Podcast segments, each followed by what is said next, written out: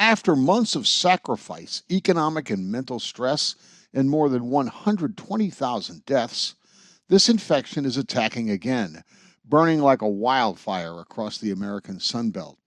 It sometimes seems that all of our precautions were for naught.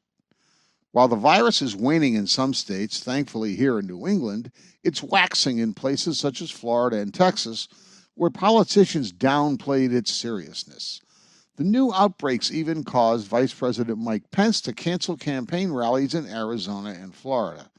It's sad enough that everything from football to Allie's Donuts has been suffused with the red blue state culture wars. Now we're faced with the national split over whether to social distance and wear masks. Closer to home, Rhode Island and harder hit Massachusetts have done a fair job in containment.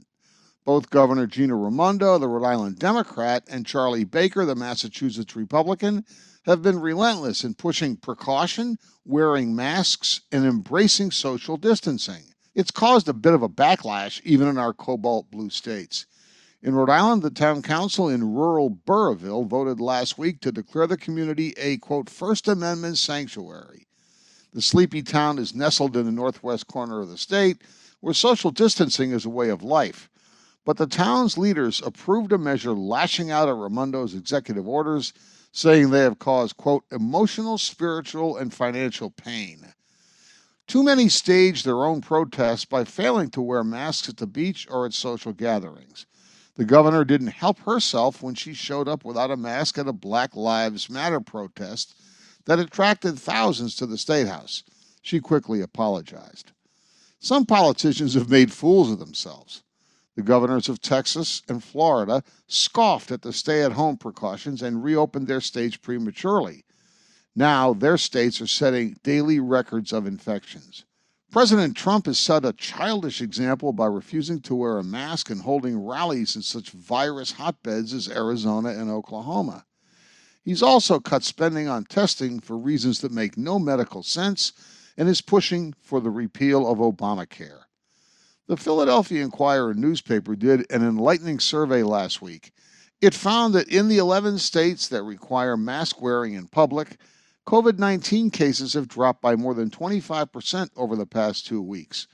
But in the 16 states that recommend but don't mandate masks, virus cases have jumped by 84%. Okay, we're all antsy about home confinement. In New England, that's particularly the case as vacation season arrives and surf and clam shacks beckon. But we need to stop the phony talk of constitutional freedoms. The First Amendment isn't absolute. You can't scream fire in a crowded theater or spread falsehoods about private citizens. Your chances of getting infected are not just based on your actions, but on the behaviors of others.